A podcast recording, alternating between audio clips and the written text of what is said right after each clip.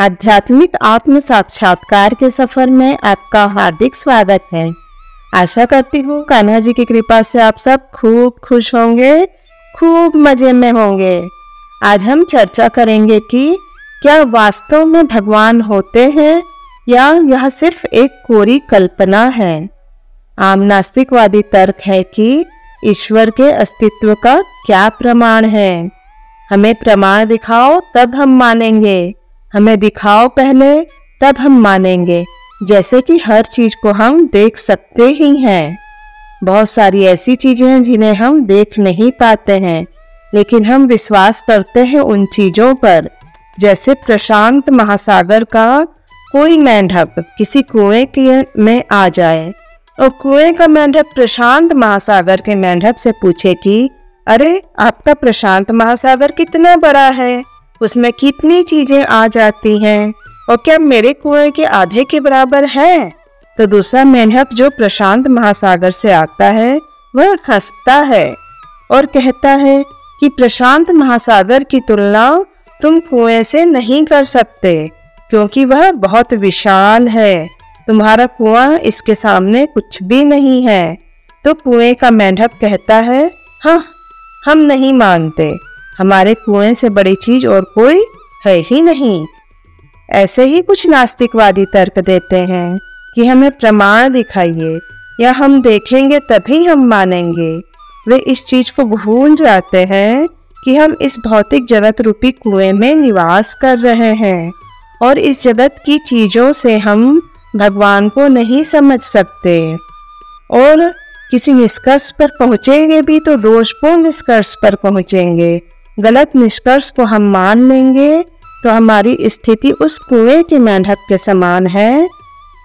भगवान को अगर हम समझने जाएँगे तो। दूसरा जो नास्तिकवादी तर्क देते हैं, इस बात को सिद्ध करने के लिए कि भगवान नहीं है, वे कहते हैं कि अगर भगवान है तो इतने सारे दुख, दर्द, तकलीफ़ क्यों है इस संसार में? और क्या बोलते हैं? कहते हैं, समाज में कुछ अच्छा व्यवहार रह जाए नैतिक व्यवहार करें। इन चीज़ों को सुनिश्चित करने के लिए ईश्वर नाम की विचारधारा समाज में फैला दी गई है, ताकि लोग अच्छे से रहें, एक दूसरे को परेशान न करें। इसलिए भगवान की अवधारणा बना दी गई है। इन सारे तर्कों को कैसे हम समझ सकते हैं और कैसे कॉन्ट्रैक्ट कर सकते हैं, आज के एपिसोड में हम समझेंगे। कैसे हमारे शास्त्र इस बात को बहुत ही बुद्धिमत्ता पूर्वक और वैज्ञानिक तरीके से प्रूफ करते हैं। इसको सिद्ध करते हैं कि कैसे यह संभव है। भगवान के होने का सबसे पहला प्रमाण हम दे सकते हैं कि कोई भी सृष्टि अगर है तो वह सृष्टिकर्ता को इंगित करती है। सृष्टि का अर्थ है कोई भी बनी हुई चीज़। जैसे मोबाइल हो सकता है, कंप्यूटर, चेयर, टेबल हो सकती है, कोई भी चीज़ जो बनी हुई है, वह अपने आप में यह बताती है कि बनाने वाला है। जैसे फॉर एग्ज़ाम्पल आपने एक मोबाइल को देखा। आप चला रहे हो यूज़ कर रहे हो, लेकिन कोई ना कोई ऐसा समय रहा होगा जब यह मोबाइल किसी कारखाने में रहा होगा। वहाँ पर बन रहा होगा। ऐसा नहीं हुआ है कि किसी दिन ये मोबाइल आपके सामने अचानक से आकर गिर गया ऊपर से? ऐसा होता है क्या? बताइए। हर एक चीज़ को डिज़ाइन किया जाता है। पर्टिकुलर जगह पर पर्टिकुलर व्यक्तियों के द्वारा। इस बात को हम एक छोटे से लॉजिक से समझ सकते हैं। जैसे बगीचे का माली होता है। बगीचे की देखरेख करता है। वहाँ पर बीजों को आरोपित करता है। ऐसे ही आप कोई चित्र को देखते हो तो चित्र भी यह बताता है कि कोई चित्रकार है। कभी कभी आप घर आइए और आप देखेंगे कि बड़ा सुंदर चित्र रखा हुआ है। तो तुरंत आप पूछेंगे, किसने बनाया है? होता है ना ऐसा?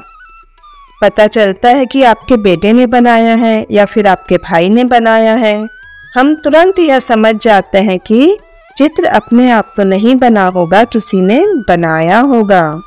तो जहाँ पर किसी प्रकार की कोई सृष्टि होती है, तुरंत यह बात पता चल जाती है कि वहाँ पर सृष्टिकर्ता है। उसको सूचित करती है। चित्र चित्रकार को सूचित करता है। अगर बगीचे में फूल हैं तो वह माली को सूचित करते हैं। ठीक वैसे ही घड़ी, जो है वह घड़ी बनाने वाले को सूचित करती है।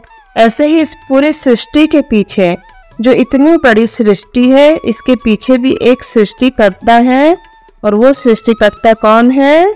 जिन्हें हम कहते हैं श्री भगवान। उन्होंने इस पूरी सृष्टि का निर्माण किया है, और इतने सुंदर तरीके से बनाया है, जैसे घड़ी चलती है ना, हर एक चीज़ परफेक्ट होती है उस घड़ी में। एक एक सेकेंड की चीज़ें परफेक्ट होती हैं। वैसे ही हर सितारों की, हर ग्रहों की अपनी वही स्पीड है।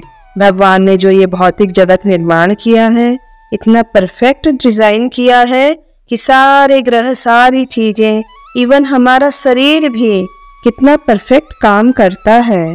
हर एक कार्य के लिए अलग अलग प्रकार के अंग हैं और सब प्रॉपरली फ़ंक्शन करते हैं। हम अपनी बॉडी को देखें तो यह अद्भुत है। हमारे शरीर में कितने प्रकार के तंतु हैं, मस्तिष्क से कितनी तरंगे निकलती हैं। पैर में चोट लगती है, तुरंत दिमाग के द्वारा पता चलता है कि पैर में चोट लगी है। कितने सारे फ़ंक्शन हमारे शरीर में वर्क कर रहे हैं। क्या यह किसी वैज्ञानिक ने बनाए हैं? नहीं तो बिल्कुल भी नहीं। ये स्वयं भगवान के द्वारा निर्मित किए गए हैं। इस संसार में चीज़ें अपने आप चलती हुई प्रतीत होती हैं। इसका मतलब ये नहीं है कि उसके पीछे कोई है ही नहीं।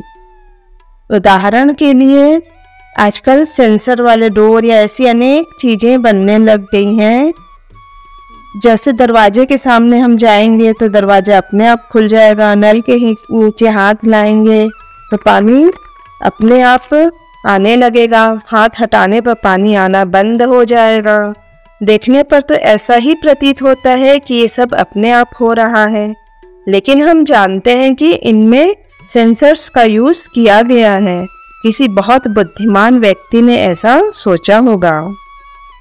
बादल आ रहे हैं, सूरज निकल रहा है। सबके लिए पर्याप्त मात्रा में ऑक्सीजन है। जल सबके लिए पर्याप्त मात्रा में है। अन्न सबके लिए है।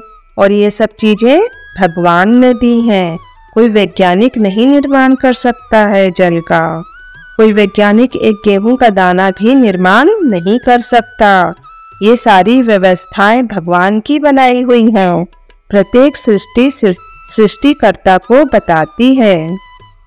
दूसरी चीज़ इस संसार में कोई नियम है तो नियम को बनाने वाला भी होगा। जैसे कभी ट्रैफ़िक में जाते हैं तो लाल बत्ती देखकर रुक जाते हैं। क्यों रुकते हैं भाई? लाल चीज़ें तो बहुत सारी रास्ते में पड़ी हुई थी। बत्ती को देखकर क्यों रुके? क्योंकि ये नियम है। ट्रैफ़िक सिग्नल रेड होगा तो रुकना है। ये नियम किसने बनाया? हम्म ट्रैफ़िक पुलिस ने बनाया है। मतलब इस जगत में ट्रैफ़िक को यानी यातायात को मैनेज करने के लिए कुछ नियम बनाए गए हैं ताकि आपस में टकराव ना हो।